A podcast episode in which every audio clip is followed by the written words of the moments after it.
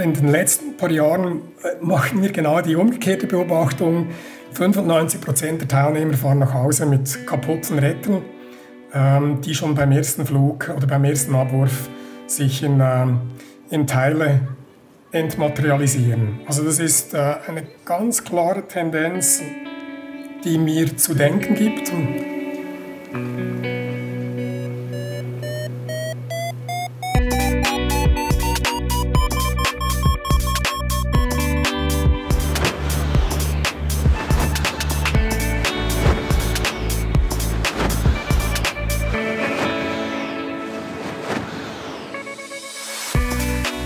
Potsglitz, der Lugleits Podcast. Geschichten aus dem Kosmos des Gleitschirmfliegens. Heute mit Urs Hari und Lucian Haas am Mikrofon. Der Rettungsschirm. Das ist erfahrungsgemäß jener Teil der Ausrüstung, dem die meisten Gleitschirmpilotinnen und Piloten die geringste Aufmerksamkeit schenken. Und das, obwohl dieses zusätzliche Stück Stoff im Gurtzeug bei einem Notfall mit hoher Wahrscheinlichkeit ihr Leben retten könnte. Im Flugalltag wird es aber eher als Ballast empfunden. Deshalb gibt es auch hier den Trend, Rettungen sollten möglichst leicht sein und ein kleines Packvolumen besitzen. Urs Hari verfolgt solche Entwicklungen mit kritischem Blick. Urs ist eine Schweizer Fliegerlegende. In den vergangenen 25 Jahren war er mehrfacher Schweizer Meister, er stand bei Weltmeisterschaften und Paragliding World Cups auf dem Podium. 2019 gewann er den Schweizer Streckenflug-Contest in der Sportklasse. Sein prägendster Einfluss auf die Szene findet sich allerdings versteckt in vielen Gurtzeugen wieder. Urs hat verschiedene steuerbare und nicht steuerbare Rettungen entwickelt, vor allem aber auch intensiv getestet.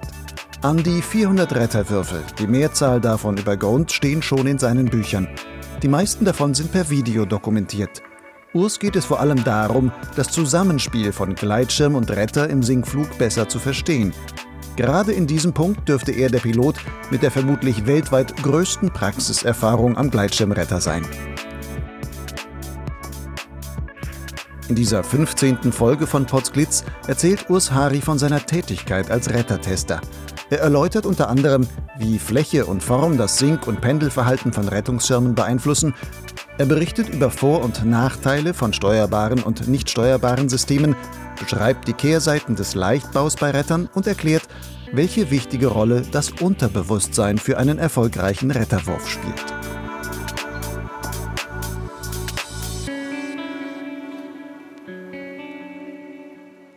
Urs, du bist mehrfacher Schweizer Meister Du standest bei mehreren Paragliding World Cups auf dem Podium. Du warst bei der WM 1991 mal Dritter. Du hast mehrere Streckenflugrekorde erflogen. Aber in einem Punkt stehst du vermutlich ziemlich einsam an der Weltspitze. Ich behaupte einfach mal, du bist der Pilot mit den meisten Retterwürfen der Welt. Inwieweit liege ich da richtig aus deiner Sicht? Das sehe ich auch so, da bin ich ganz bei dir, Lucian. Und wie häufig waren diese Retterwürfe aus einem echten Notfall heraus? Zum Glück nur einmal bis jetzt. Und wann war das und was hat dazu geführt, dass du mit dem Retter runtergekommen bist? Also das war an der WM in Verbier in 1992.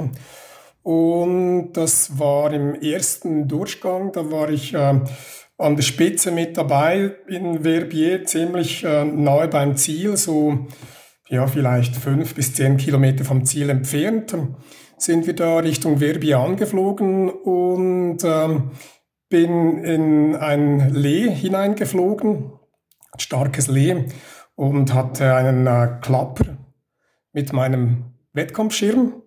Und von einem Erlebnis, gerade einen Monat vor diesem Event, wusste ich, dass ich das nicht mehr hinkriegen werde mit der verbleibenden Höhe. Und da kam der Retterwurf dann instinktiv. Und das war auch erforderlich, weil ich äh, ungefähr drei bis vier Sekunden am Retter hing und dann schon in einer Felswand äh, am Boden stand. Das war dann also dein erster Retterwurf überhaupt. Wie viele hast du danach noch quasi jetzt nachgelegt, dass man jetzt sagen kannst, du bist der Retterwurf-Weltmeister? Also ich habe ich hab bis äh, heute ungefähr gegen die 400 Rettungsschirmöffnungen und die meisten davon über Grund. Inwieweit hat denn diese erste Erfahrung, also dieser erste Retterwurf, den du damals gemacht hast in Verbier, ähm, zu deinem großen Interesse am Thema Rettungsschirm beigetragen oder hat das überhaupt dazu geführt? Ja, das war für mich schon so ein Schlüsselerlebnis. Also einerseits eben dieses, dieses äh, Problem, das ich mit dem Schirm hatte, wo ich einfach, wo mir bewusst wurde dann im Nachhinein, dass man einfach seinen Schirm, ähm, das Verhalten von seinem äh, Gleitschirm wirklich gut kennen muss, weil man oftmals dann keine Zeit mehr hat, äh, nicht mehr viel Höhe über Grund verbleibt und dann sofort reagieren muss. Also das war mal das, die eine Erkenntnis aus diesem Zwischenfall. Und die andere Erkenntnis war, also ich bin ja dann am nächsten, nächsten Tag an der WM weitergeflogen, äh, bin die ganze WM durch, äh, war ich immer dabei. Und äh, ich musste den Rettungsschirm wieder falten, das konnte ich nicht, also ich war auf Leute angewiesen. Und, und dann hat mich das Ganze irgendwie angefangen zu interessieren. Also mein Bruder war damals für den Schweizerischen Hängegleiterverband tätig als Instruktor, also der hat die Rettungsschirmpacker in der Schweiz ausgebildet. Und dann hatte ich vermehrt mit ihm Kontakt und habe mich dann einfach auch mit ihm zusammen in, in die Thematik eingearbeitet. Das heißt, da hast du als erstes das Retter packen gelernt. Später hast du aber auch noch ja, angefangen, selber Retter zu entwickeln. Und dann 92 war dein erster Retterwurf und 1995 hast du dann den Beamer als erste steuerbare Rettung auf den Markt gebracht. Wie kam es eigentlich auf die Idee, statt einer Rundkappe auf dieses Rogallo-Design zu setzen? Also es war eigentlich ein Zufall. Also wie, wie du gesagt hast, also zuerst habe ich mich mal um das Retterpacken interessiert, äh, habe mir das Handwerk beigebracht oder beibringen lassen und habe dann auch immer wieder Rettungsschirme getestet. Und wir waren damals äh, mit einem koreanischen Hersteller zusammen und der hat uns dann mal auf, auf einen Rogalo-Rettungsschirm aufmerksam gemacht. Das ist, das ist ja eigentlich nichts Neues. Also in den 70er Jahren sind ja die Fallschirmspringer auch mit Rogalos aus den Flugzeugen gesprungen. Und äh, die waren damals offensichtlich schon äh, tätig in diesem Bereich und der hat uns einen Prototypen geschickt. Und wir haben den dann äh, getestet und weiterentwickelt und waren von Anfang an überzeugt mit der Sache. Hast du denn aus der Erfahrung von deinem Retterwurf damals auch gedacht, ich hätte am liebsten auch eine steuerbare oder warst du einfach überzeugt, steuerbar ist, das müsste eigentlich die Zukunft des Retterbaus sein? Also ich war schon von Anfang an eigentlich äh, überzeugt, dass, dass die bestehenden Designs äh, verbessert werden können. Ähm, damals waren alles eigentlich Rundkappen, Doppelkappen, die, die waren alle einander ziemlich ähnlich. Und mit der ersten Drogalo, die wir dann äh, testen konnten und äh, weiterentwickelt haben, war ich einfach überzeugt davon, dass, dass es ähm, in eine Richtung gehen kann, die, die zu wesentlich geringeren Sinkwerten führt und, und man halt noch die Möglichkeit hat, wenn man dazu kommt, an einer Steuerleine zu ziehen, um einem Hindernis auszuweichen. Das, das hat mich am meisten eigentlich damals äh, dazu motiviert, da weiterzumachen. Du hast gesagt, du hattest Nogalo als Beispiel quasi aus äh, Korea, war das jetzt, glaube ich, was du gesagt hattest, ähm, und hast die dann weiterentwickelt. Wie viele Prototypen hat das denn gebraucht, bis du ein wirklich nutzbares Muster hattest oder wo, wo du sagst, das ist jetzt ein Beamer, den ich auf den Markt bringen kann? Also damals haben wir äh, nicht was so wahnsinnig fest äh, weiterentwickelt an dem Gerät. Wir haben den ein bisschen größer bauen lassen noch. Wir waren damals auch noch nicht in der Lage, das selber zu machen. Also wir hatten keine Produktion bei uns intern. Wir haben einfach Tests gemacht und hatten den Eindruck, die ist zu klein. Dann haben wir die Rückmeldung in, in die Fabrik gegeben, dass die den größer bauen. Und dann war eigentlich unser Part damals war vor allem die, die ähm, Packung zu, zu festzulegen, damit die zuverlässig öffnet. Und, und auch damals gingen wir ja eigentlich immer davon aus, dass die Piloten oder die Pilotinnen den Gleitschirm dann nach der Aktivierung vom Rogalo-Retter trennen. Also damals gab es schon diese Quickout-Karabine vom Fensterwalder und wir waren einfach am Anfang überzeugt davon, dass das einwandfrei funktioniert und dass die Piloten damit zurechtkommen. Da haben wir uns dann äh, ziemlich schnell mal äh, bewusst werden müssen, dass das äh, eine falsche Annahme war. Mittlerweile gibt es ja die dritte Version des Beamers auf dem Markt. Was hat sich denn da im Vergleich zu der Urversion noch verändert und ähm, was hat das gebracht für den praktischen Einsatz? Ja, wie bereits erwähnt, hatten wir dann relativ schnell auch die Rückmeldungen vom, vom Markt äh, erhalten, dass die Leute halt in einer Gefahrensituation oder Notsituation mit dem ganzen Handling, mit, mit den Quickouts, wenn sie das vorher nicht geübt haben, äh, sehr schnell mal überfordert waren und im verbundenen Zustand dann die damalige Fläche vom ersten Beamer äh, oftmals dazu neigte, halt in eine Scherenstellung äh, überzugehen. Kannst du ganz kurz mal erklären, Scherenstellung, was darunter zu verstehen ist? Wenn zum Beispiel ein Gleitschirm äh, wieder voll offen ist, also das passiert ja sehr oft mal nach einem Retterwurf, nach einem Verhänger oder so, dass wenn, wenn das Rettungsgerät ähm, offen ist und anfängt zu tragen, dann der Gleitschirm wieder öffnet und auch wieder anfängt zu fliegen und dann positionieren sich die beiden Systeme halt dann so in einer Art Spiegelstellung. Und das hat zur Folge, dass das ganze System dann nach unten beschleunigt und äh, sehr schnell sinkt. Und der Beamer 1 hatte die Tendenz, das häufiger zu machen? Der Beamer 1, der war, der war äh, relativ klein im Verhältnis zu den heutigen Designs und der hatte dann einfach so bei einem Schulschirm, sage ich jetzt mal, bei ruhigen Bedingungen, wenn, wenn der wieder voll auf, aufging und nach vorne äh, beschleunigte, ähm, konnte ihr dann schon in eine äh, Spiegelstellung oder eben Scherenstellung übergehen. Und bei den Folgemodellen haben wir dann, äh, hatten wir dann auch leichtere Materialien zur Verfügung. Das war eigentlich dann für uns so der, der, der, der Punkt, wo wir dann wieder motiviert waren, was Neues auszuprobieren, ähm, leichtere Materialien und damit konnten wir dann mit wesentlich größeren Flächen experimentieren, äh, die letztendlich noch äh, deutlich äh, im Gesamtgewicht kleiner oder leichter waren wie die erste Version. Und das hat dann eigentlich dazu geführt, dass wir da ähm, mit, mit fünf, sechs äh, Quadratmeter mehr arbeiten konnten wir haben dann auch mit vorgebremsten Öffnungsstellungen experimentiert. Also das, das, das, das ist nichts Neues oder war nichts Neues damals. Das kam aus dem Sprungsport. Äh, ich hatte an meinem, meinem Sprungschirm hatte ich auch die Bremsen, die, die sind ja heute noch immer, immer äh, die Schirme vorgebremst, dass die nach dem Öffnungsvorgang nicht zu stark auf die Eintrittskante gehen. Und mit solchen kleinen Detaillösungen konnten wir dann das, das äh, Produkt Beamer 1 also wesentlich äh, äh, verbessern und auch breitentauglicher gestalten. Du hast vorhin gesagt, bei dem Beamer 1 war es eigentlich noch zwingend nötig, dass man ähm, Quickout-Karabiner hat. Würdest du sagen, bei dem Beamer 3 ist das gar nicht mehr nötig? Also ich mache die meisten Vorführungen oder Tests über Grund, die mache ich ohne Quickout-Karabiner. Äh, wir haben sehr, sehr viele, sehr viele Kunden, die keine Quickout-Karabiner mitführen.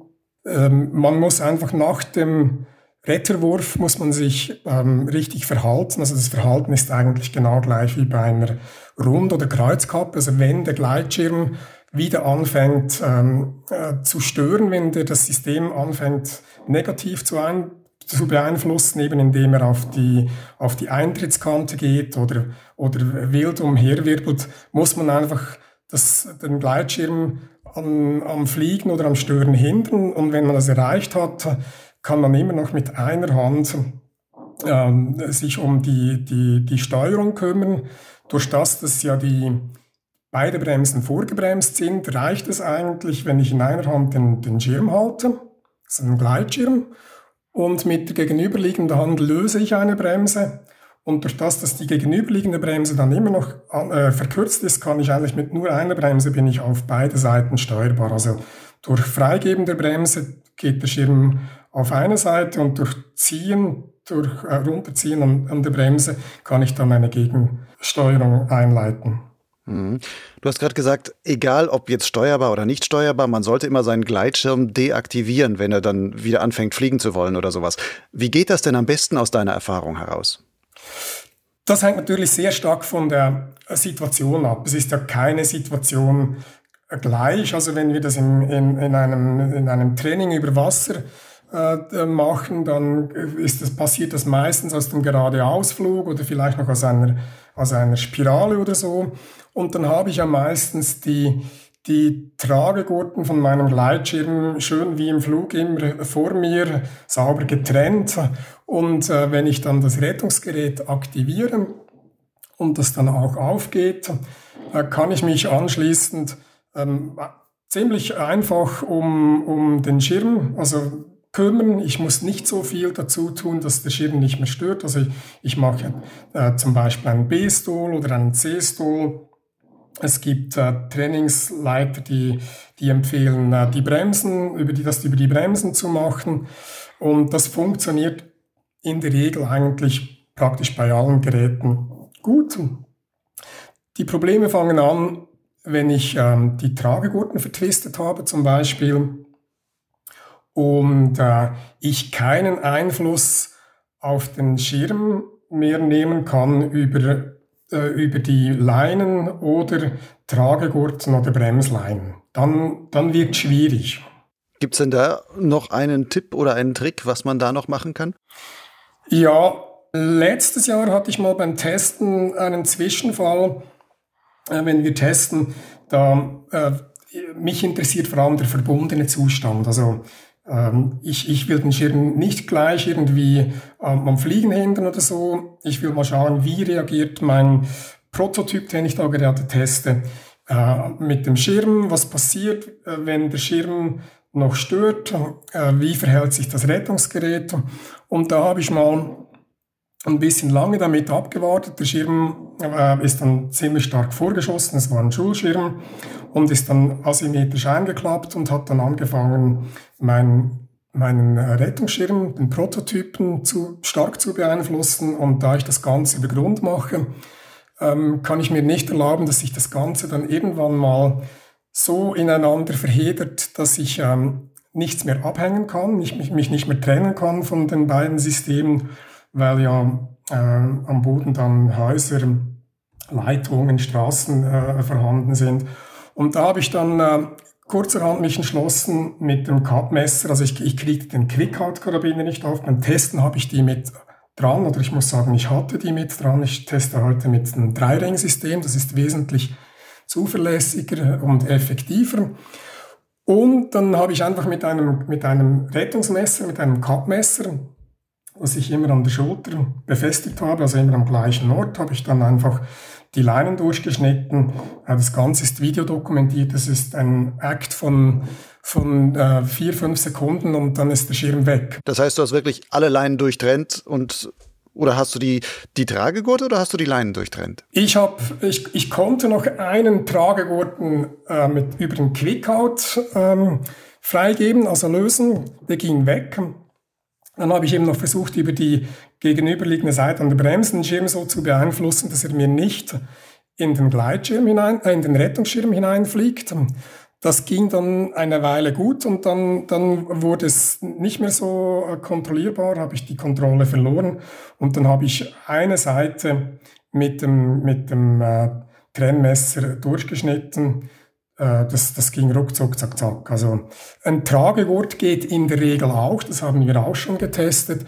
Ähm, das Problem ist einfach, dass das, das, das muss unter Spannung sein. Sobald ich keine Spannung mehr äh, drauf habe, dann wirkt so ein, ein, ein Schnelltrennmesser äh, nicht mehr so gut.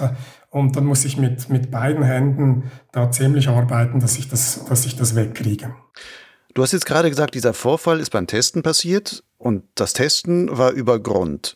Und du hast auch vorhin schon gesagt, du machst fast alle deine Retterauslösungen hast du bisher über Grund gemacht. Warum testest du eigentlich auch so Prototypen nicht über Wasser? Ist das nicht, wäre das nicht viel sicherer? Also wir, wir ich, ich ziehe da schon einen, äh, einen Strich. Also wenn wir ähm, Prototypen testen, die mein Abfluggewicht überschreiten, also wenn wir zu zweit fliegen müssen, dann machen wir das immer über Wasser. Dann ist mir das ähm, wesentlich zu anspruchsvoll und ich will auch die Verantwortung für meinen Passagieren nicht übernehmen, wenn da was äh, passieren würde. Aber ich habe ein System entwickelt, äh, bei dem ich eigentlich äh, mich aus jeder Situation trennen kann von dem Ganzen. vom Rettungsschirm und dann äh, mit, einem, mit einem Beamer zum Beispiel so weiterfliege. Und das hat halt einfach den Vorteil, dass ich ähm, an einem Tag bei guten Bedingungen äh, kann ich ähm, schon am Morgen früh anfangen, wenn es Nullwind hat. Ich kann also schauen, wie verhält sich das, der Prototyp bei Nullwind oder bei absinkenden Luftmassen. Was passiert am Mittag, wenn, wenn der Talwind einsetzt oder am Nachmittag, wenn die Thermik stark stärker wird. Und so habe ich halt die Möglichkeit, an einem Tag äh, drei, vier, fünf Tests hintereinander durchzuführen, währenddem ich ähm, nach einer Wasserlandung einfach für, für eine Woche gegroundet bin, oder? Und dann hat das Ganze noch den Nachteil, wenn ich äh, regelmäßig ins Wasser hüpfe mit einem Prototypen, dann habe ich halt einfach die Materialveränderungen, die, die äh, unausweichlich sind. Also äh, das, das Tuch verändert sich, die Leinen verändern sich äh, und das Ergebnis ist dann nicht mehr ganz so reproduzierbar, wenn ich an dem gleichen Prototypen dann noch äh, Trimänderungen äh, mache äh, oder irgendwelche äh, Korrekturen äh, am, am, Segel vornehme. Also das ist ein großer Vorteil. Wir haben jetzt ein neues Rettungsgerät entwickelt im steuerbaren Bereich bis 170 Kilo und da konnte ich mit einem Prototypen äh, konnte ich praktisch sämtliche Tests durchführen. Wir haben da immer wieder dran gearbeitet, abgeändert und ähm, der, der war sicher 25 Mal im Einsatz über Grund, vielleicht vier, fünf Mal im Wasser. Und das ist dann halt für uns zum Entwickeln sehr interessant, wie sich das Ganze verhält. Nun sagst du, okay, ihr habt jetzt diese steuerbaren getestet. Du testest aber auch nicht steuerbare Retter und die testest du auch über Grund. Wie stellst du denn da sicher, dass du auf der passenden Wiese da noch runterkommst? Ich fliege über den Landeplatz, äh, check mal den Wind ab, haben, haben Windsack am, am Landeplatz. Ich habe nicht so viel Fläche zur Verfügung. Das ist also kult, freies Kulturland hier in der Schweiz. Äh, ähm, in der Nähe von einem, von einem Hang oder von einem Startplatz ist sehr schwierig zu finden. Aber ich habe ungefähr so, sage ich mal, 500 auf 500 Meter. Äh, dann äh, ja, habe ich das langsam mittlerweile im, im Blut, äh, wie der Drift ungefähr aus, ausfallen könnte. Und ja, dann, dann fange ich an mit meinem Prozedere. Ich schmeiße den, äh, den Prototypen, warte mal, bis der offen ist dann schaue ich, was passiert, wenn ich am Gleitschirm nichts mache, was passiert, wenn ich einen B-Stoll am Gleitschirm mache. Wenn ich das äh, alles durchgetestet habe, dann hänge ich den Gleitschirm ab. Dann ähm, komme ich in den Bereich, der für die Zulassung interessant ist. Die testen ja nur im, im getrennten Zustand. Also ist eigentlich ein, äh, äh, etwas, das mich weniger interessiert, aber für die Zulassung wichtig ist, weil das äh, aus meiner Sicht äh, sehr praxisfremd ist, das Ganze. Und, und wenn dann das gut ist äh, und, und der Drift immer noch stimmt, dann gehe ich dann halt mit dem Beamer weiter. Und den kann ich steuern und äh, an einem sicheren Ort landen. Das heißt, du wirfst dann noch zusätzlich den Beamer als steuerbare und der Beamer ist dann quasi dominanter gegenüber der die Rundkappe und dann oder trennst du sogar die Rundkappe selber dann noch ab? Wie habe ich mir das vorzustellen? Die Rundkappe hänge ich ab. Die, die hänge ich ab, die ist dann meistens an einer Leine noch gesichert. Ich kann ja da nicht das ganze Gebiet mit, äh, mit Schirm und Rettungsschirm äh, bombardieren, dass da wohnen Leute in der Nähe oder ist eben eine Straße auch, die, die frequentiert wird. Und den Schirm, den, den Prototypen, den äh, ziehe ich dann hinten nach, der ist dann an Leine befestigt ähm, und, und das Ganze fällt dann ineinander zusammen und stört nicht mehr groß. Wir sprachen jetzt gerade schon über steuerbare und nicht steuerbare Retter, die du beide im Einsatz hast. Ist das ja immer so ein bisschen auch Glaubensdiskussion unter Gleitschirmpiloten. Braucht es eine steuerbare oder ist es eigentlich viel zu kompliziert? Ähm, sollte man nicht doch lieber eine ganz normale Rundkappenrettung oder sowas nehmen? Wie ist denn deine Haltung dazu? Ja, da gibt es natürlich immer noch äh, und wird es wahrscheinlich noch äh, immer wieder Diskussionen geben. Es ist so, dass der Markt hauptsächlich auf, auf ähm, Rundkreuzkappen oder Rundkreuzkappen äh, setzt. Äh, die sind einfacher im Handling, brauchen weniger Zeit zum Packen Und der Markt ist da schon, sage ich jetzt mal, halt ein bisschen bequem auch. Und die steuerbaren, also jetzt, ich kann auch von der Schweiz das, das ähm, besser beurteilen, aber die steuerbaren sind eigentlich bei, also bei den, bei den Akropiloten sowieso schon, schon seit Beginn äh, die, die primäre Rettung, das primäre Rettungssystem. Und bei den äh, Strecken- und Wettkampffliegern äh, dürfte der, der Beamer die Mehrheit der verwendeten Systeme ausmachen. Also jeder, der der, der schon mehr als eine Öffnung über Grund erlebt hat, der landet früher oder später mal bei einem steuerbaren Retter. Und gibt es einen Punkt, wo du sagen würdest, da ist die steuerbare Rettung gegenüber einem klassischen Retter beim Einsatz, jetzt nicht beim Packen, da ist ja das Steuerbare wahrscheinlich ein bisschen komplexer, aber beim normalen Einsatz irgendwo auch im Nachteil? Bei den Leichtrettern äh, sind die, die äh, herkömmlichen Systeme sicher noch äh, leichter, also gerade für die ganzen Hike-and-Fly. Ähm, Einsätze oder Flüge, wer da überhaupt ein Rettungsgerät mitnimmt, ähm, optimiert er natürlich noch mit einer sehr, sehr kleinen Rettung, die dann halt vielleicht ein bisschen schneller sinkt oder so. Aber da macht natürlich eine steuerbare Rettung mit den, mit den Tragegurten, die da schon auch eher speziell sind, sicher keinen Sinn. Lass uns mal ein bisschen über diese nicht steuerbaren Rettungen noch reden. Da hat es ja in den letzten Jahren einiges an Entwicklung gegeben. Ursprünglich gab es nur diese Rundkappen, dann gab es diese quadratischen Kreuzkappen, dann kamen Round Squares, dann gab es Dreieckskappen. Ähm, von dir gibt es eine Kappe, das ist äh, ein Fünfeckretter, nennt sich dann Pentagon. Gibt es irgendeine dieser Formen, die du heute grundsätzlich nicht mehr empfehlen würdest? Nein, ich bin nach wie vor auch sehr überzeugt von den Rundkappen. Es gibt sehr gute Rundkappen und es gibt weniger gute Rundkappen. Und das lässt sich aus meiner Sicht übertragen auf sämtliche Systeme, die danach auf den Markt kamen. Also sei das jetzt eine Kreuzkappe oder, oder eben äh, eine, äh, eine, eine Kreuzrundkappe, was auch immer. Auch da gibt es ähm, Unterschiede im Verhalten, ähm, im verbundenen Zustand oder im getrennten Zustand.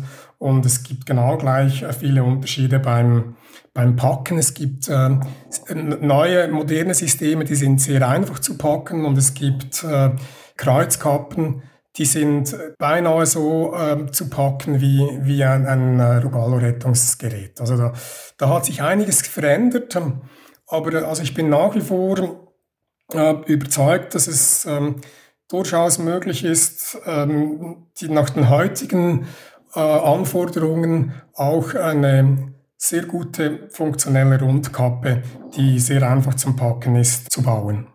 Gibt es denn irgendeine Möglichkeit für einen Otto-Normalpiloten an irgendetwas zu erkennen, ob eins ein angebotenes Rettungssystem, egal welche Form es jetzt hat, ähm, eins ist, wo du sagst, das ist ein ausgereiftes, gutes Rettungssystem? Gibt es da äußere Merkmale, an denen man das einfach erkennen kann? Ja, ich denke, wir haben schon auch sehr viele Erfahrungen von den, den äh, Trainings, die über Wasser durchgeführt werden. Da gibt es ja im Internet, da lässt sich das ja googeln, da gibt es ja zig äh, Videos auf YouTube. Es gibt auch ganz viele äh, Videos auf YouTube äh, von, von reellen Öffnungen, äh, die halt dann nicht bei ähm, quasi Laborbedingungen über Wasser stattgefunden haben, wo man dann halt auch äh, sieht, äh, wie sie sich verhalten, was passiert, wenn sich mal Teile davon in den Leinen vom Gleitschirm verhängen. Ähm, wenn der Pilot gar nichts tut, äh, was auch immer. Also ja, man muss sich ein bisschen um die Angelegenheit kümmern. Das braucht halt Zeit. Kümmern heißt aber wirklich, okay, ich müsste verschiedene Videos mir raussuchen, dann feststellen, was ist das für ein Retter. Aber eigentlich müsste ich auch wissen, wie groß ist der, wie schwer war der Pilot darunter. Ähm, da ist ja vieles, so viele Faktoren, die da reinfließen, dass ich für ich jetzt als, als Normalpilot ganz schwer wirklich entscheiden könnte, welcher Retter ist denn vielleicht gut oder nicht, weil jeder Hersteller preist natürlich seinen Retter als ähm, pendelstabil, superschnell öffnend und sonst was alles an. Genau, also grundsätzlich empfehle ich jedem Piloten, sich intensiver mit dem Rettungsgerät auseinanderzusetzen. Es wird aus meiner Sicht sehr stark vernachlässigt, ähm, generell überall. Und dann äh, ähm, äh, ist das Beste, wenn man das selber mal ausprobiert. Also ich empfehle jedem äh, Gleitschirmpiloten oder Pilotin, ähm, das Rettungsgerät mal anlässlich von einem Training über Wasser auszulösen äh, und sich, und sich ähm, ähm, briefen zu lassen, informieren zu lassen, wie das genau abläuft. Und dann merkt man relativ schnell, ob man am richtigen Rettungsgerät äh, hängt. Nun gibt es viele Kappen oder so viele weiß ich nicht, aber es gibt einige Kappen, von denen du sagst, die sind eigentlich funktionieren sehr gut. In welchem Punkt siehst du denn heute noch Entwicklungspotenzial bei solchen Rettern? Oder ist die Entwicklung eigentlich mittlerweile ausgereift, sodass man sagt, die Systeme, die guten, die auf dem Markt sind, die tun ihren Dienst und da muss man eigentlich nichts mehr weiterentwickeln? Also ich sehe vor allem Entwicklungspotenzial beim Zulassungsverfahren. Das ist meiner Meinung nach das größte Manko, das wir in dem Bereich haben. Also es wird äh, Stand heute 2019 werden sämtliche Rettungsgeräte über Wasser geprüft. Ähm, also jetzt hier in der Schweiz, die Zulassungsstelle vom Alain Zoller, der, der testet äh, in der Zwischenzeit, würde ich mal sagen, 95 Prozent aller Rettungen werden hier in der Schweiz geprüft. Also der Praxistest findet über Wasser statt. Ähm, es wird kein Test durchgeführt im verbundenen Zustand. Also das Gleitsegel wird unmittelbar nach der Öffnung wird das Gleitsegel getrennt. Und es wird also nur die, die Pendelstabilität und die, die Sinkfahrt äh, am, am Rettungsgerät gemessen und beurteilt. Und das ist aus meiner Sicht das größte Defizit, das wir in dem Bereich heute haben, weil ich bin überzeugt, man könnte mit einem äh, Referenzschirm, ähm, der größenabhängig ist vom Abfluggewicht oder vom Einhängegewicht, könnte man diese Störungen, die der Gleitschirm eben zwischendurch äh, produziert, könnte man besser simulieren und dann würde sich die Spreu vom Weizen bei den heutigen Rettungsgeräten ähm, wesentlich schneller trennen. Also wir stellen, wenn wir an den Tests teilnehmen, äh, wir sind oftmals äh, in Villeneuve vor Ort und, da sehen wir einfach, dass es Rettungsgeräte gibt, die nach dem Trennen vom Gleitsegel extrem stark aufpendeln, sehr lange weiterpendeln. Diese Öffnung, die findet 500 oder 600 Meter über Grund statt. Und, also über, über Wasser, Entschuldigung. Und dann irgendwann mal beruhigt sich das System und dann äh, lässt der Pilot lässt an, eine, an einer 40 Meter langen Leine eine Boje runter und die Zeit von der Berührung der Boje auf der Wasseroberfläche bis der Pilot äh, mit den Beinen die Wasseroberfläche berührt, die wird dann gestoppt und das ist dann die Sink Geschwindigkeit, die letztendlich beurteilt wird, ob, es, ob ein Gerät ähm, zertifiziert wird oder nicht. Und, und das ist aus meiner Sicht einfach das Steinzeitmethode. Also das könnte man wesentlich besser machen heute.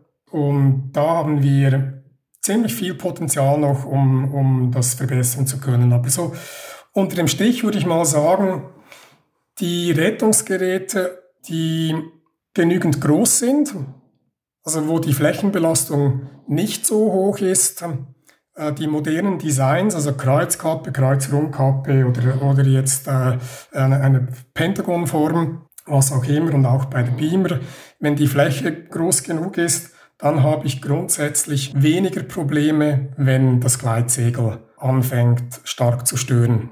Das heißt, Fläche ist Sicherheit aus deiner Sicht. Absolut. Also äh, wir, wir müssen uns äh, ganz klar vor Augen halten, dass, dass äh, zum Beispiel die Richtwerte bei Rundkappenfallschirmen der Armee, also diese T10 von damals, die, die haben für, ein, für einen Lastbereich von 100 bis 130 Kilo hatten die Flächen von 72 Quadratmeter. Und die haben, die haben ganz klare äh, Vorgaben gehabt, dass äh, bei einer Landehöhe auf, auf 1500 Meter bei einer Temperatur von 29 Grad darf, darf so ein, ein Rundkappenfallschirm nicht mehr wie fünf, fünfeinhalb Meter ähm, äh, sinken pro Sekunde, oder? Und wir äh, glauben in der, in der Gleitschirmszene, dass wir mit 25 Quadratmetern da auf ähm, vernünftige Werte kommen im Gelände. Das ist absolut, äh, ein absoluter Irrglaube, oder? Also die, die Tests, die werden, die werden ähm, nach Standardatmosphäre berechnet, also die, die Anhängelast. Ähm, in Villeneuve haben wir 370 Meter über Meer wenn ich da ein, ein Rettungsgerät zertifizieren lassen will mit einer Anhängerlast von 130 Kilo, dann wird das Ganze mit, mit den ähm, Temperatur-, Feuchtigkeits- und Luftdruckparametern wird das Ganze ähm, berechnet. Also da habe ich dann unter Umständen eine Anhängerlast, die nur noch 127 Kilo beträgt. Und so wird dann mein Rettungsgerät über Wasser bei ruhigen Bedingungen geprüft. Aber da, da zieht keiner von uns, außer vielleicht ein Akropilot, zieht, äh, zieht dort eine, eine Rettung. Oder? Also bei uns, die, die Retterabgänge, die finden im Gebirge, die finden auf 2000, 3000 Meter statt. Und wenn man die gleiche Formel anwendet, wie das die, die EN oder die LTF-Norm äh, äh, äh, gebraucht, dann haben wir jetzt in dem Beispiel, wenn wir es nach Standortatmosphäre berechnen, dann haben wir zum Beispiel auf Grimsel Passhöhe, das ist ein bekannter äh, Ort für Streckenflieger, der ist 1980 Meter. Da können wir für die gleiche Sinkgeschwindigkeit können wir noch 108 Kilo anhängen, also sind wir schon fast 20, Kilometer, 20 Kilo unter dieser äh, Prüflast, um die gleichen Sinkwerte zu erreichen. Und wenn ich zum Beispiel auf 3500 Meter äh, das Rettungsgerät aktivieren muss, dann kann ich mit der gleichen Fläche noch 92 Kilo dranhängen. Und bei diesen ganzen Berechnungen haben wir aber den Wind- und Thermikeinfluss noch nicht mit einbezogen, oder? Der kommt da noch dazu. Also da sehe ich eigentlich das größte Problem, beziehungsweise die wichtigste Entscheidung, kauft Fläche, das ist letztendlich das Wichtigste. Wenn man sich das so vorstellt, dann sind da auch gerade so Leute, die im Himalaya fliegen gehen, wo es dann auf 4000, 5000, 6000 Meter hoch geht, die dann da teilweise dann Hike and Fly auch machen. Ähm, die müssten ja dann eigentlich einen Retter nehmen, der dann wahrscheinlich weit über 40 Quadratmeter Fläche auf jeden Fall hat was wahrscheinlich die wenigsten dann überhaupt dabei haben, weil die sagen, ich muss Gewicht sparen, ähm, ich, ich will da rumfliegen. Das heißt, die würden dort oben, wenn sie wirklich mal einen Retterabgang hätten, wahrscheinlich fürchterlich ins Gelände einbomben. Das denke ich auch, aber ich glaube, die meisten sind da ja mit, mit äh, ultraleichten äh, Konzepten unterwegs, Single Skins, was auch immer. Und da wäre ja schon der Retter, das ist ein normaler Retter, ist schwerer wie, wie der Gleitschirm selbst, oder? Also ich, ich glaube nicht, dass die da noch große Rettungsgeräte mitführen auf der Höhe. Lass uns noch mal ein bisschen über die Faktoren bei den Rettern sprechen, die auch bei der EN-Norm und sowas ähm, eine Rolle spielen ähm, die dann auch bei der Retterwahl irgendwie beachtet werden. Du kannst mal sagen, für wie wichtig du sie denn so auch in der Praxis erachtest. Fangen wir einfach mal an mit der Sinkgeschwindigkeit. Die EN-Norm sagt da 5,5 Meter pro Sekunde ist das Maximum bei der maximalen Anhängelast. Ist dieser Wert an sich eigentlich okay? Wir hören immer wieder von, von äh, Rettungsschirmauslösungen, gerade so in den Streckenfluggebieten im Frühjahr, in den, in den Hochsommermonaten. Und spannend ist ja eigentlich, dass sich die Leute, die den Rettungsschirm wirklich betätigen, sich in der Regel kaum verletzen. Also ich gehe davon aus, dass, dass eben solange auch der Schirm, der Gleitschirm dran bleibt und, und eben nicht allzu stark stört, dass diese Werte, die funktionieren. Also es gibt kleine Verletzungen und so, das, ähm, das kann man nicht ausschließen, oder? Aber im, im Großen und Ganzen funktioniert es erstaunlich gut. Und bei denen, wo es nicht funktioniert, von denen hört man halt selten. Zweiter Punkt, das Anhängegewicht. Diese 5,5 Meter, die sind ja immer angegeben für das maximale Anhängegewicht.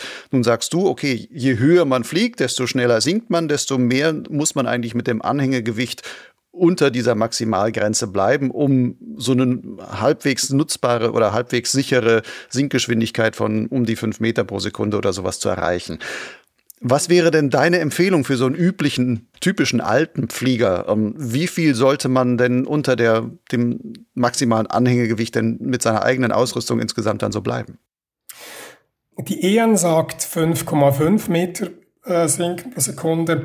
Die LTF äh, liegt ja bei 6,8 und der, die LTF oder die, der DAV zum Beispiel, der hat ja immer empfohlen, äh, die maximale Anhängelast so um 20 bis 25 Prozent zu unterschreiten, also nicht bis ganz oben auszureizen.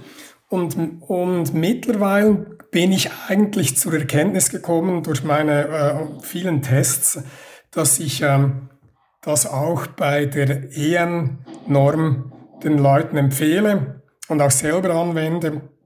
Also ich, ich, äh, ich äh, hänge an einen Rettungsschirm, an, an meinen Rettungsschirm, den ich mitführe, ähm, der bis 130 Kilo geht, hänge ich so 100, 110 äh, würde ich da noch maximal an, dranhängen, aber nicht mehr. Also nicht bis ganz nach oben ausreizen. Das ist meine Empfehlung.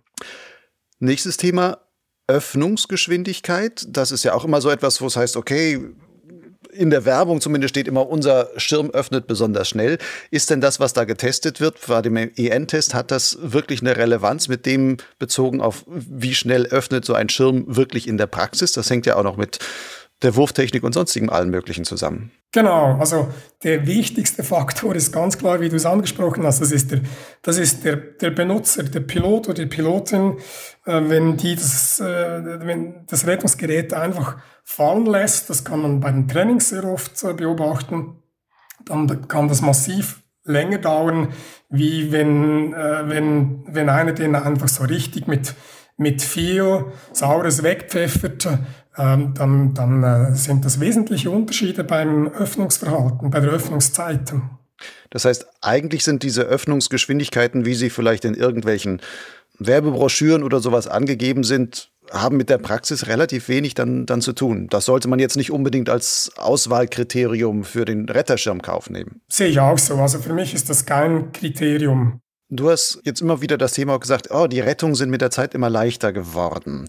Würdest du denn empfehlen, wenn ich jetzt zwei Rettungen zur Auswahl habe, die eine ist schwerer, die andere ist leichter, ansonsten die anderen Faktoren sind gleich, würdest du dann sagen, dann nimm lieber die leichtere? Nein. Warum nicht? Äh, ähm, der ganze Leichtwahn nimmt, nimmt aus meiner Sicht langsam ein bisschen äh, abartige Züge an. Und zwar sind wir ja schon seit Jahren, nehmen wir bei den Lasttests teil beim Ala Zoller in Villeneuve.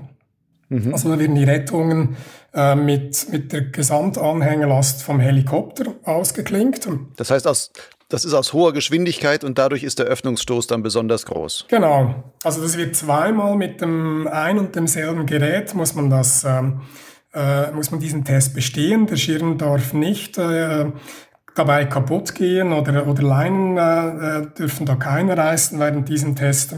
Und vor ein paar Jahren ging man dahin und man fuhr nach Hause und die Schirme hatten zu 95 Prozent bestanden. Also da gab es praktisch keine Rettungsgeräte, die bei diesem Test ein Problem hatten. Ähm, die letzten drei, vier Jahre, wenn wir da hinfahren, äh, die, die Teilnehmerzahl hat exponentiell zugenommen. Also es, es hat unglaublich viele neue Produkte äh, im Markt. Die Hersteller drängen mit ganz vielen Rettungen in den Markt.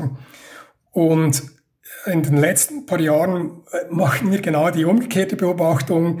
95 Prozent der Teilnehmer fahren nach Hause mit kaputten Rettern, ähm, die schon beim ersten Flug oder beim ersten Abwurf sich in, ähm, in Teile entmaterialisieren. Also das ist äh, eine ganz klare Tendenz, die mir zu denken gibt.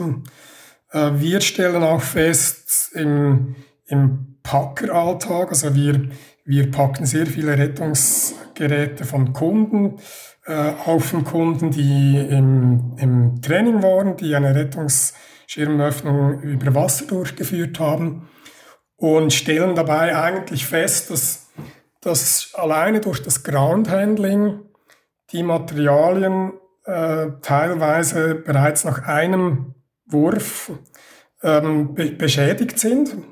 Oder ähm, die, die Abgänge, die wir im Tal haben bei uns, also wir wohnen im Mengelberger Tal, oder wir haben das Geschäft im Mengelberger Tal, da gibt es hier und da mal gibt's einen, äh, einen richtigen Abgang über Grund. Und diese Rettungen, die Leichtrettungen, ähm, die gehen bei mir mittlerweile praktisch als Einwegrettung durch. Also wenn die in Kontakt kommen im Gelände mit irgendwelchen Sträuchern oder Büschen, äh, geschweige denn noch Gäste von einem Baum oder so, dann ist das meistens das Aus. Und ja, die kosten eine ordentliche Stange Geld.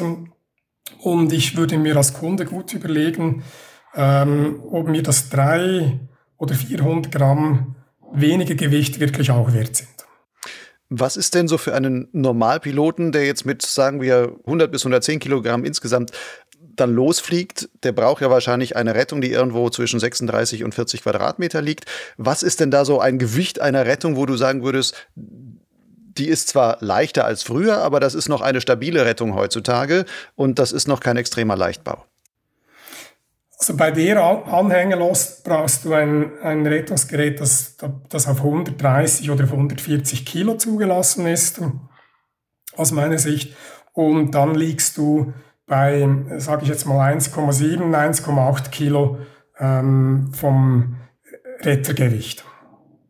Das heißt, alles, was deutlich darunter liegt, irgendwo bei 1,2 oder 1,3, das sind schon Retter, die man eher in den Ultraleichtbereich rechnen müsste und wo du sagst, das sind dann am ehesten solche Rettungen, die die hm, ja, einmal Wegwerfrettungen sind, die vielleicht einmal gut funktionieren, aber das zweite Mal dann vielleicht schon nicht mehr. Genau, also eben beim Training muss man einfach sehr sorgfältig damit umgehen. Ganzen Bodenhandling, wenn man die aus dem Wasser zieht, ins Boot hisst, vom Boot äh, auf den Landesteg bringt und dann noch ähm, im Gelände trocknet. Ähm, auch schon beim Falzen, wir hatten auch schon Feedback vom Packen in der Schweiz, dass die beim äh, beim Aufheben vielleicht mit, mit, einem, mit einem Fuß dann auf dem, auf dem Stoff standen und, und das hat dazu geführt, dass einfach die Rettung hin war. Oder? Das passiert bei einer normal gebauten äh, Rettung aus, aus äh, robustem Stoff, äh, passiert das nicht. Ich springe jetzt nochmal mit dem Thema. Du hast ja selber auch einen ähm, nicht steuerbaren Retter entwickelt oder warst daran beteiligt an der Entwicklung. Das ist diese fünfeckige Pentagon. Die Pentagon, die gilt als besonders pendelstabil. Ähm, normalerweise wird ja diese Pendelstabilität oder sehr häufig wird diese Pendelstabilität immer mit einer gewissen Vorwärtsfahrt von der Kappe erkauft. Dadurch, dass sie in eine Richtung gleitet, ähm, kann sie halt nicht mehr so, so viel pendeln. Kommt die Pentagon auch einseitig ins Gleiten oder wie funktioniert das da? Also während der Entwicklung der Pentagon haben wir uns sehr intensiv äh, auch mit den neuesten äh, Rettern am Markt beschäftigt. Also wir haben die alle auch durchgetestet, auch über Grund. Und die Erkenntnis, äh, das war ein riesen Aha-Erlebnis. Wir haben festgestellt bei den Tests, dass alle Rettungsschirme, ob symmetrisch oder asymmetrisch, die gleiten im Bereich von, von 12 bis 14 kmh. Die, die Beamer übrigens liegt bei 17 kmh im vorgebremsten Zustand. Also wenn ich die Beamer schmeiße und nichts tue, dann bin ich 3 kmh schneller. Ähm, wohlverstanden immer im getrennten Zustand. Wenn dann Gleitschirm dranhängt, schaut das alles anders aus. Aber das war eigentlich eine ganz spannende Erkenntnis. Solche kleinen Flächen, also wir reden da von Flächen von 25 bis 30, 35 Quadratmeter, die schaffen gar keine 5,5 Meter Sinken pro Sekunde, wenn die nicht driften. Das ist gar nicht möglich aerodynamisch. Also die bauen nicht den nötigen Widerstand auf, um so langsam sinken zu können. Also die fliegen in eine Richtung. Das ist aus meiner Sicht auch überhaupt kein Problem. Das Problem beginnt erst dann, was passiert, wenn ein Gleitschirm dranhängt, der stört.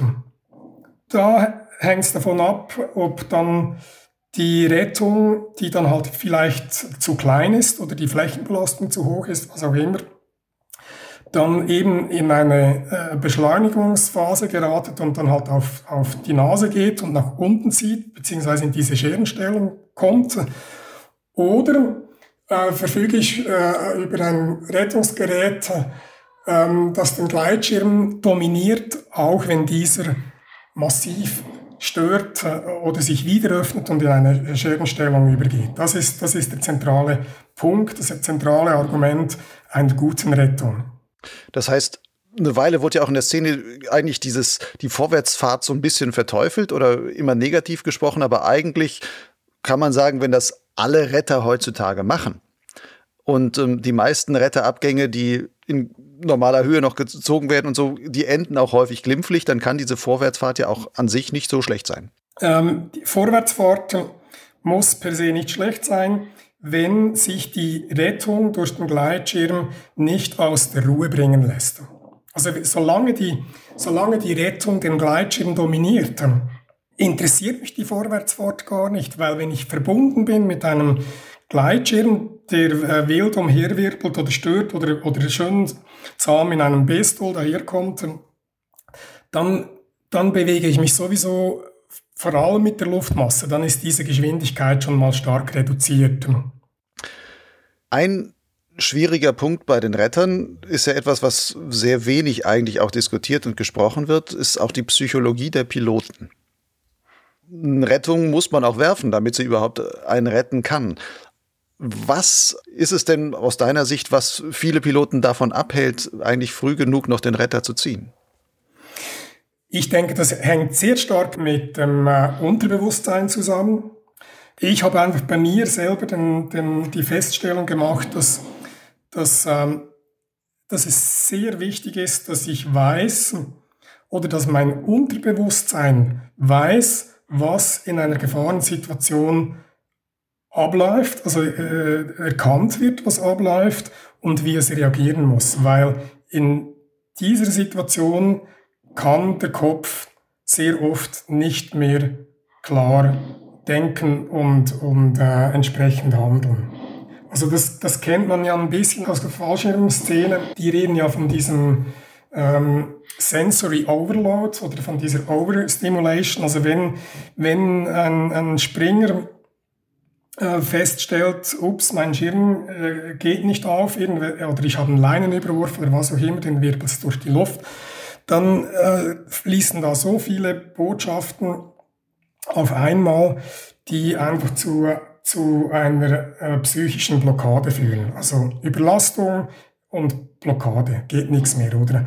Und wenn mein Unterbewusstsein in dieser Situation keine Alternativen äh, ziehen kann aus, dem, aus der Schublade, aus dem Register. Also die, die, muss, die muss etwas von früher abrufen können. Sei es eine, eine Rettungsschirmöffnung, ein Wurftraining oder eben halt schon mal das Gefühl, am Rettungsschirm äh, gehangen zu sein. Dann geht das wesentlich einwandfreier über die Bühne, wie wenn ich das noch nie erlebt habe. Also da bin ich stark davon überzeugt. Ich muss wissen, wann mein Schirm nicht mehr kontrollierbar ist.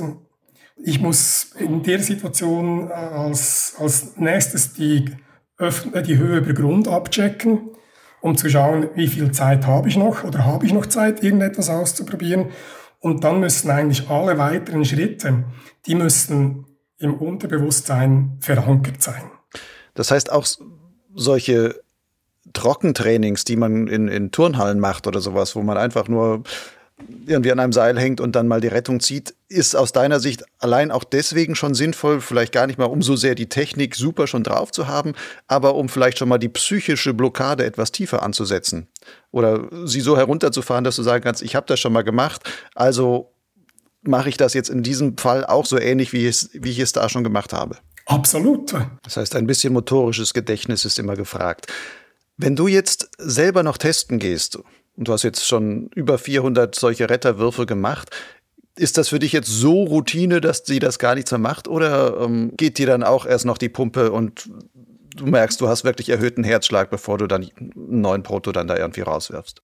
Ja, es ist schon so, so wie ein bisschen ähm, Routine dabei aufgekommen. Aber es ist noch nicht so, wie wenn ich äh, nach fast bald 30 Jahren Gleitschirmfliegen am Start stehe, ähm, da spüre ich eigentlich, äh, verspüre ich keine Emotionen mehr außer Freude. Und beim Test über Grund ähm, habe ich schon auch immer noch ein bisschen, äh, äh, wie wir Schweizer sagen, das Muffensausen. Also ganz, ganz so entspannt äh, bin ich nie. Äh, es gelingt mir zwischendurch äh, ein bisschen besser, aber zwischendurch habe ich auch richtig Schiss. Und ähm, ganz, ganz ähm, schwierig wird es dann halt, wenn, wenn ich noch einen, einen, ähm, einen Passagieren als Ballast mit dabei habe, auch wenn das über Wasser ist. Also Wasser, ähm, da hat es einfach keine Straßen, keine Hindernisse und nichts, aber das kann genau ähm, so fest wehtun wie, wie äh, das Gelände. Hast du beim Testen eigentlich auch schon mal richtig schlechte Erfahrungen gemacht? Nein, bisher noch nie. Also ich habe ich hab, ich hab ein paar Situationen erlebt, die, die nicht so toll waren, aber irgendwie, also das ist mir eigentlich erst im Nachhinein bei den Videoanalysen bewusst worden, äh, dass ich mir sagen musste, Mann, jetzt hast du, jetzt hast du richtig Schwein gehabt. Aber äh, ich schreibe das eben eigentlich meiner Erfahrung zu, dass ich, dass ich dann einfach ruhig bleibe in so einer Situation und die nächsten Schritte dann einfach abrufen kann. Das kommt fast wie automatisch. Und dann kommt auch nicht diese Angst oder dieses Angstgefühl auf. Gut, Urs, dann wünsche ich dir das auch bei allen weiteren Retteröffnungen, die noch folgen und Retterwürfen, die noch folgen werden fürs Testen, dass die genauso glimpflich ausgehen und für dich immer noch ein gutes Ergebnis dann bringen. Und danke dir für diese schönen Erklärungen zu dem ganzen Thema Retter, was ja, wie du selber sagst, eins ist, was eigentlich von der Gleitschirmszene viel mehr beachtet werden sollte und von jedem Einzelnen viel mehr bedacht werden sollte, mit was für einem Retter man in die Luft geht und wie man den dann vielleicht auch bedienen sollte. Vielen herzlichen Dank äh, dir, Lucian, für deine Fragestellungen. Sehr gerne.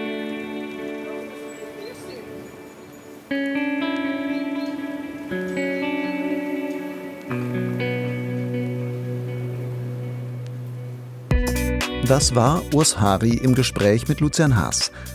Wenn du mehr über die von Urs entwickelten Rettungsschirme, vor allem den Beamer, erfahren willst, so findest du die Infos auf der Website www highadventure.ch.